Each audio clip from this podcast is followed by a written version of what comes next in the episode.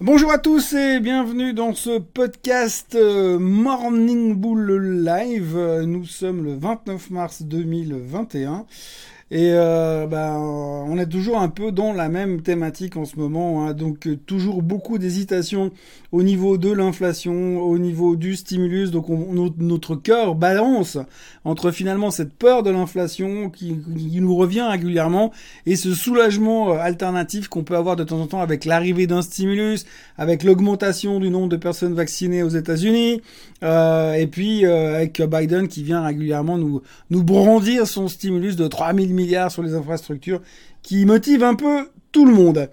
Donc en fait, le gros sentiment qui me, qui me pèse aujourd'hui, c'est vraiment cette, cette, cette, impression que le marché peut partir dans un sens comme, dans l'autre très rapidement. D'un point de vue technique, on est en train de buter sur les résistances euh, de 4000 plus ou moins sur le S&P 500. Euh, si ça venait à casser, je pense que psychologiquement, on peut facilement accélérer euh, assez rapidement en s'appuyant sur les éternelles théories du euh, soutien indéfectible des banques centrales, des taux à zéro et des stimulus qui arrivent. Et puis d'un autre côté, eh bien, on a de quoi se dire aussi, mais en même temps, il y a beaucoup de signaux comme quoi le marché est fatigué. Euh, on a euh, l'impression qu'on est très très haut, que c'est pas bon marché, et puis que maintenant il va falloir quand même délivrer ces théories du recovery qu'on a anticipé depuis 12 mois. Et si on regarde un petit peu certains graphiques, il y a un graphique qui a été publié récemment qui donne que le sentiment bullish qui est calculé par certaines moyennes mobiles et le nombre de titres qui est supérieur à, à la moyenne mobile des 200 jours nous donne 94% euh, d'extrême bullishness, donc ce qui veut dire que euh, les gens sont très très très très très bull, ce qui en général est jamais une très très très très bonne nouvelle. Donc voilà, il y a des doutes là-dessus. Euh, il y a suffisamment d'exemples d'aberrations de marché qu'on a vécu ces derniers temps qui peuvent expliquer aussi ou donner un nouveau signal d'alarme de ce côté-là.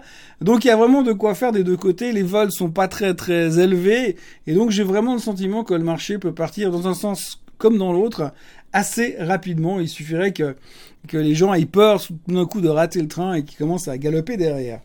Euh, il y a une histoire qu'on va, dont on va beaucoup parler, je pense, ces prochains jours. On a déjà commencé à parler depuis la semaine dernière, mais à partir de maintenant, là, il y a vraiment des, des conséquences assez flagrantes, donc du coup, les gens en parlent beaucoup. C'est l'affaire Archegos. Alors, Archegos, c'est encore un hedge fund avec des positions monstrueuses. Et euh, depuis le début de la semaine, enfin la fin de la semaine dernière, ils ont commencé à démonter de leur position de manière assez violente avec une apogée dans le démontage de ces positions qui a eu lieu vendredi soir sur des titres comme euh, Viacom, Discovery, Beidou, Tencent, Tencent Music et Iki. Euh, donc qu'est-ce qui s'est passé tout simplement? Ben, En fait, à la base, il y a Viacom qui a fait un placement euh, de 3 milliards de titres, 3 milliards de valeurs, je crois, plus ou moins. Euh, le titre a fait 400% ces derniers mois, donc du coup, bah, la boîte s'est dit, on va prendre un peu de cash pour développer la société en vendant des titres. cette vente de titres à discount a forcément mis la pression sur le titre et le, ce, ce fonds était majoritairement investi dans Viacom, mais en marge. Donc en levier, c'est-à-dire que par exemple, si vous achetez des titres pour 100 euh, balles, euh, bah, vous achetez des titres pour 100 balles. Si vous mettez 100 balles, vous achetez 100 balles de titres. Et ben eux, ils achètent pour 100, ils achètent 500 euh, ou 1000, ce qu'on appelle en leverage ou en marge. Donc du coup, ben quand ça commence à baisser très vite, ben ça baisse d'autant plus vite que de la marge que vous avez pris. Donc si vous avez fait x5, ben ça va 5 fois plus vite. Donc forcément, il y a eu un espèce de d'effet boule de neige les banques ont demandé à Archegos de liquider les positions parce qu'ils étaient en appel de marge. Archegos a liquidé les positions, mais quand vous avez des positions monstrueuses et puis qu'il faut le faire très très vite, bah, il faut faire ce qu'on appelle des block trades. Donc ils ont été chercher dans le marché qui pouvait faire des block trades. Euh, ils ont trouvé des solutions, mais du coup on leur a fait des prix.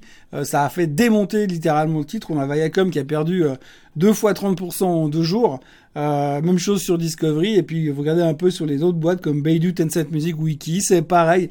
Donc gros gros gros sell-off euh, là-dessus à cause des appels de marge. Il n'y a rien de fondamental sur la baisse, il n'y a rien qui justifie euh, la pression monumentale qu'on a mis sur ces titres. En tout cas, d'un point de vue fondamental, puisque finalement beaucoup de gens s'étaient repositionnés sur Viacom en disant oui, c'est du fondamental, c'est du value, c'est du média, tranquille, tout va aller très très bien ces prochains mois. Et là, tout d'un coup, euh, il y a un gros gros gros client qui balance des positions monstrueuses et on n'a pas réussi à absorber la chose. Alors, quand on parle de position, c'est que les, ventes de vendredi soir correspondent à 10,5 milliards de dollars de ventes massives sur ces titres-là, donc grosse pression vendeuse. Et aujourd'hui, bah, c'est difficile sur quelques minutes de faire absorber autant de titres euh, au marché. Donc, c'est, un bon exemple de voir ce qui peut se passer dans le fait des appels de marge. Les appels de marge, on a déjà beaucoup vécu euh, ce genre de choses dans la, la période des subprimes à l'époque où bah, quand, quand, tout d'un coup ça commence à baisser puis que beaucoup de gens euh, jouent en marge. Donc euh, grosso modo au, casino, encore une fois, finalement c'est comme si vous rentrez au casino sans un rond et puis on vous prête 1000 balles pour jouer. Et puis quand vous avez perdu vos 1000 balles, vous devez les rembourser. voire pire. Donc du coup, euh, on a ce marché qui, qui, a démontré aussi ses limites. Euh, ça revient sur le fait aussi qu'on voit très bien que si tout d'un coup ça tourne vinaigre, ça va être très très difficile de stopper l'avalanche parce que c'est pas le seul qui doit être mal pris dans ce genre de, de, de, situation. Et donc du coup, ça peut aussi avoir des conséquences à moyen terme sur le marché en général si les choses venaient à, à péricliter à nouveau euh, dans l'autre sens. C'est ce qui me fait dire aussi, c'est que ce marché peut partir très bien à la hausse parce que les gens ont peur de rater la hausse et très très violemment à la baisse parce qu'il y a aussi des effets mécaniques qui font que ça peut baisser très très fort. Pour le reste, euh, la question du jour qu'on m'a posée, c'était de savoir ce que je pensais de Basilea, parce qu'elle ne fout strictement rien ces derniers temps. Euh, pour faire simple, ma Basilea est une euh, biotech qui a des développements de médicaments très prometteurs sur le cancer, qui ont pas mal de bonnes nouvelles là-dessus ces derniers temps, mais là-dessus le titre ne monte pas. Donc la personne qui me pose la question, la question me disait mais comment ça se fait? Bah il n'y a pas d'explication hyper rationnelle. Il y en a, on va dire déjà, la première chose, c'est que Basilia ne gagne pas d'argent. Donc aujourd'hui, elle se traite dans la zone des 44, 45 euh, francs suisses.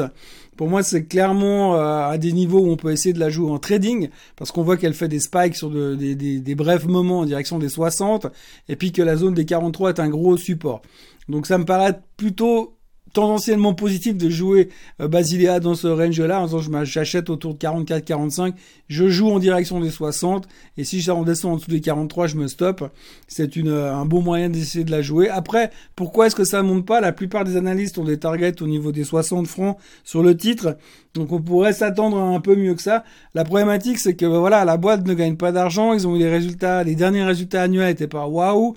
Euh, on sait que si on fait des projections sur tout ce qu'ils sont, euh, ce qu'ils espèrent pouvoir vendre d'ici deux ans, ils devraient être break-even. On parle de 2023. Donc pour l'instant, c'est pas un, play fondamental, ça reste un play assez agressif.